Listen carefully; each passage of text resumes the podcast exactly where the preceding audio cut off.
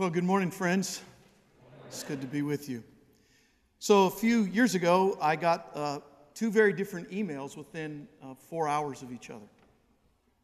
At 8:44 a.m., Steve wrote me this email that began this way: "Hi, George. I want to share something with you." And then the two words every pastor loves to hear: "In love."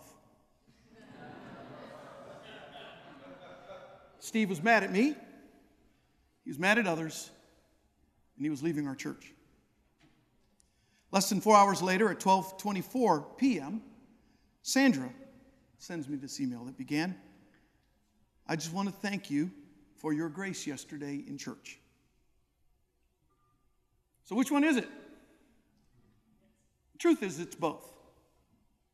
Uh, in 2001, I began this systematic reading, devotional reading of the scripture, where we would read through the Old Testament once, the New Testament twice, over a year. And one of the gifts that came with this regular reading, particularly of the letters of Paul, is that I began to make a little list in my journal of what I didn't know what else to call but the raw emotions of ministry, as this beautiful graphic illustrates. As I was reading these 13 letters of Paul twice a year, I'd noticed these patterns, these little, what I want to call sound bites, that give us a peek into the soul of the apostle. And these are like weighty emotional statements that I find 20 centuries later very applicable to our lives as those who pursue ministry in the 21st century. Um, I've recently celebrated 34 years in ministry and uh, 22 years pastoring the same church in Southwest Florida uh, this past week. And, and, and, and these emotions are still very real for me today. And so, what I want to do this morning, I, I just sense the Spirit asking me to share some of these with you, is look at six of these, six of these little sound bites. For, for those of us who are in and preparing for ministry, I'm confident there are many more that I will add to the list. So here they are. The first one uh, the unending pressure of pastoral leadership. The unending pressure of pastoral leadership. Um, in 2 Corinthians chapter 11, Paul gives this beautiful litany of the hardships that he has endured for the sake of the mission of Jesus. He's experienced beatings, he's been to jail, he's been shipwrecked, he's had his life threatened, he's gone through hunger and thirst and hypothermia. All of these things are on the list. It's quite an impressive list. But quite frankly, as a very comfortable American living in the suburbs of Southwest Florida, suffering for Jesus there, with my swimming pool, it's kind of hard for me to identify with these things. But verse 28 always gets me. 2 Corinthians chapter 11 verse 28. Why don't you read this with me? Then beside all this, I have the daily burden of my concern for all the churches. So after Paul lists all of these things he's gone through shipwrecks, hungers, beatings he saves the best for last. And he says, Oh, and by the way, there's this daily burden for the concern of the church. When you begin to shepherd a congregation, there's this unending pressure. It's relentless, it never gives up. It's this pressure to care for those whom God has given you charge. And I think it's because those of us who are called into ministry, we handle the holy things. Can I suggest to you, um, don't believe all of the hype out there about how hard and long pastors work. It's not the length of our days that make ministry hard, it's the daily burden. It's this kind of, I don't know, spiritual load that we have to carry. The unending pressure of pastoral ministry. That, that's one of these raw emotions of ministry. Here's the second one the heartbreaking desire for spiritual growth. The heartbreaking desire for spiritual growth. Um, throughout Paul's letters, Paul regularly admonishes his Christ followers in these little fledgling missionary outposts to grow up in Christ. As a matter of fact, I love uh, persecuting my United Methodist church family, reminding them to take their rose colored glasses off when they read the letters of Paul in the book of Acts. The church was messed up then. Newsflash, it's messed up now. Everybody is dysfunctional. And, and Paul prays, though, letter after letter, he prays for them to know the surpassing love and the grace of Jesus more and more. He wants them to grow up. The best text is Galatians 4:19 for me. Oh my dear children, I feel as if I'm going through labor pains for you again, and they will continue until Christ is fully developed in your lives. Paul was likely single and likely never had a child uh, uh, with his wife if he had been married. And, and yet he, he uses the metaphor of a woman giving birth. How ironic. Eugene Peterson translates this this way in the message Do you know how I feel right now? And will feel until Christ's life becomes visible in your lives, like a mother in the pain of childbirth. You know, as a pastor, I would tell you uh, part of the raw emotion that I wrestle with every single day is spiritual immaturity. And it hurts me as a pastor. I wonder what's all the work about, and yet you still act like such children. John Ed Mathison one time said to me several decades ago, he said, Leading a church today is like running an adult daycare center. and one of the first times I experienced this was about four or five years into our ministry there in Cape Coral. The church was really growing, and, and we found out that we could sit another 120 people in the church if we took out the pews and put in chairs. You'd have thought I took Jesus out of the Trinity. We lost several families on that one. It always hurts. Let me just say this. It always hurts when people leave your church. If it doesn't, I would be worried.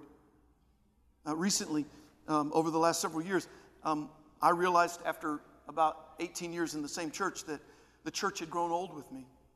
And we needed to make significant changes in staff and worship and other things to reach the next generation. And when we did that, friends that we had made changes 15 years before to reach them and their children were unwilling to make those changes to reach their grandchildren. And there's this longing in every good pastor's heart to see people grow up. Here's the third one. This one really hurts me the unrealistic pressure on the pastoral family. Now, Paul was single, and yet, ironically, he wrote extensively about marriage and the family. Now, some of the toughest words written by Paul are found in his pastoral letters to Timothy and Titus, particularly around the qualifications for elders and deacons in the first church. 1 Timothy chapter 3, verses 4 and 5, he writes these words He must manage his own family well, having children who respect and obey him. For if a man cannot manage his own household, how can he take care of God's church? When Nathan turned 16, he went crazy. My young boy, he started acting out. Worse yet, he started using cocaine. Through high school, it got worse. He got arrested a few days after he turned 18.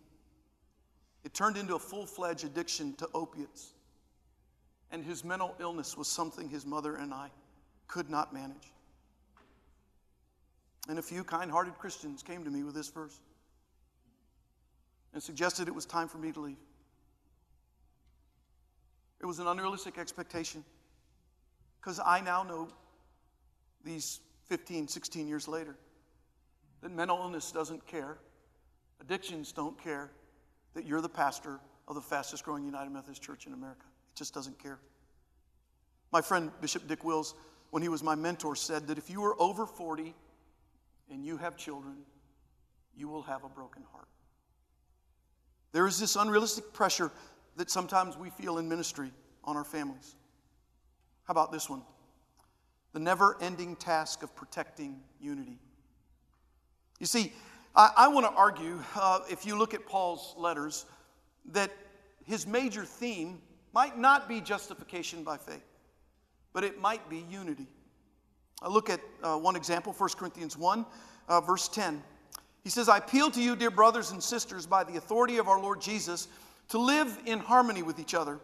Let there be no divisions in the church, rather, be of one mind, united in thought and in purpose. You've heard it before, but let me remind you again that the sheep sometimes bite the shepherd. But maybe worse yet is the sheep sometimes bite other sheep. And there are days that in my work around Grace Church, I feel more like an MMA referee than a pastor. As I watch believers who sit in the same worship services and hear the same sermons on Matthew chapter 18, verses 15 through 21, at least once a year, who have no idea how to resolve conflict in the life of the church. And we as leaders are charged with not getting in the mess with them, but seeking to lead them to protect the unity of the church. Here's one that knocks on my door regularly the insidious temptation to compare with others. I've said to our congregation that comparison isn't of the devil, comparison is the devil. I look at 2 Corinthians chapter 11 verse 5. I think the apostle Paul understood this. But I don't consider myself inferior in any way to these super apostles who teach such things. There was this group of super apostles, I guess they called them, that were challenging Paul and his authority. Let me just remind you that you will always find somebody who's doing better than you in ministry, and you can feel really bad about yourself. And you can always find somebody who's doing worse than you in your ministry, and you can get really cocky. There's this insidious temptation to compare ourselves with others. One of the things that shook me a number of years ago was when I was reading the parable of the talents that Jesus gives. And if you read the parable of the talents, I think that what Jesus is trying to teach us is that grace isn't fair and you just better get over it. God gives some people five talents, some two, and some one. And then when the master comes back, he takes the talent from the guy that dug a hole and stuck it in the ground, the guy that got one, and who buried it, and he gives it to the guy not who had two and doubled it four, but the guy who already had 10, so he now had 11. That's just not fair. But God does those kinds of things.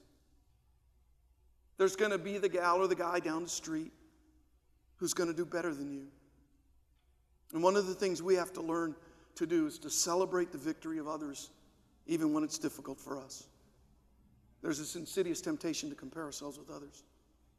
Let me give you one last one, and then I'm going to give you a little hope at the end. I know some of you are ready to slit your wrists right now. I sold the insurance company for this? All right. The agonizing heartache of personal betrayal. So Paul's in prison at the end of his life. And he says, he so often does at the end of his letters, he gets very personal.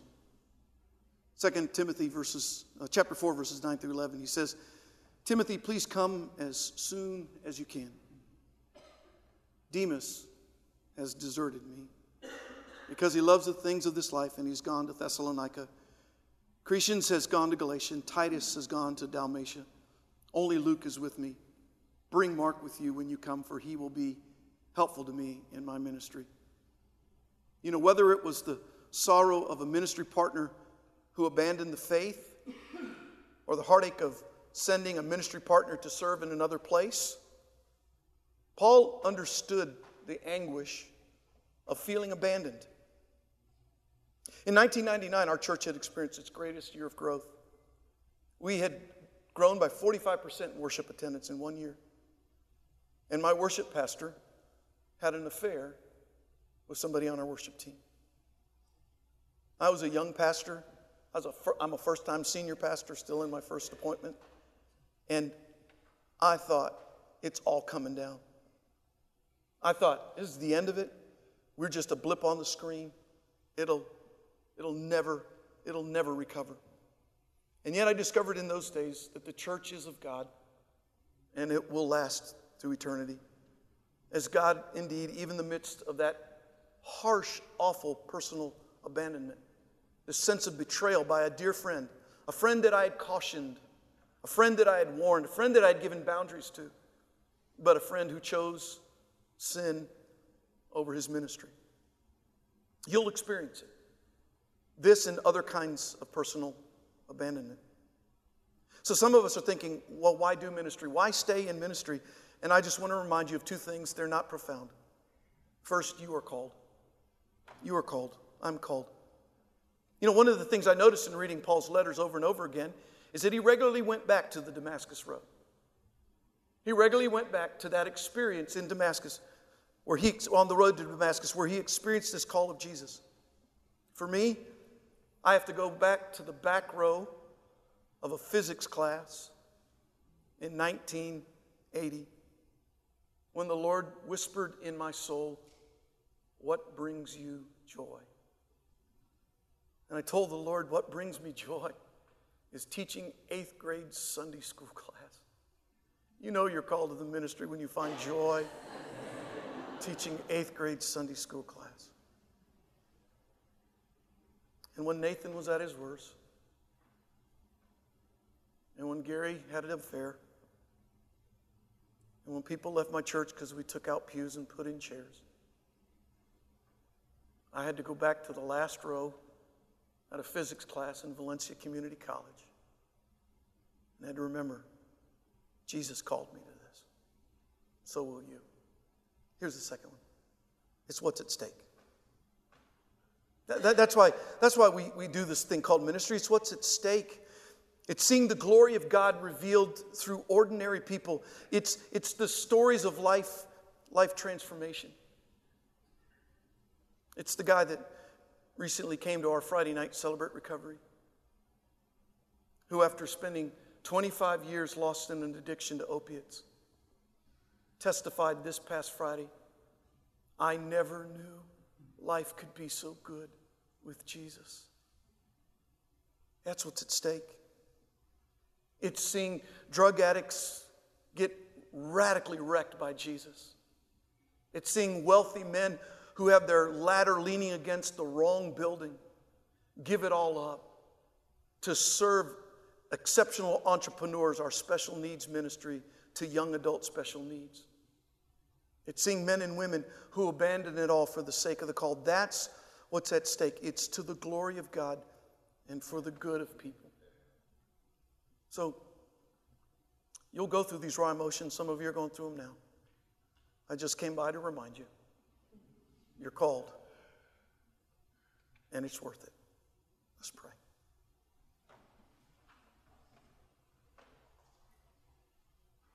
Jesus, I am so humbled and honored to stand in this holy and sacred place and to share with these, my precious friends, here at Asbury Seminary. It's such a humbling thing to uh, share from your word the raw emotions of this thing that we've all been called to your service. Would you remind us when the emotions are high that indeed you have called us? and what's at stake. And now, as we turn to your table, Lord, would you feed us? For we desperately need you. We pray this in Jesus' name. Everybody agreeing said.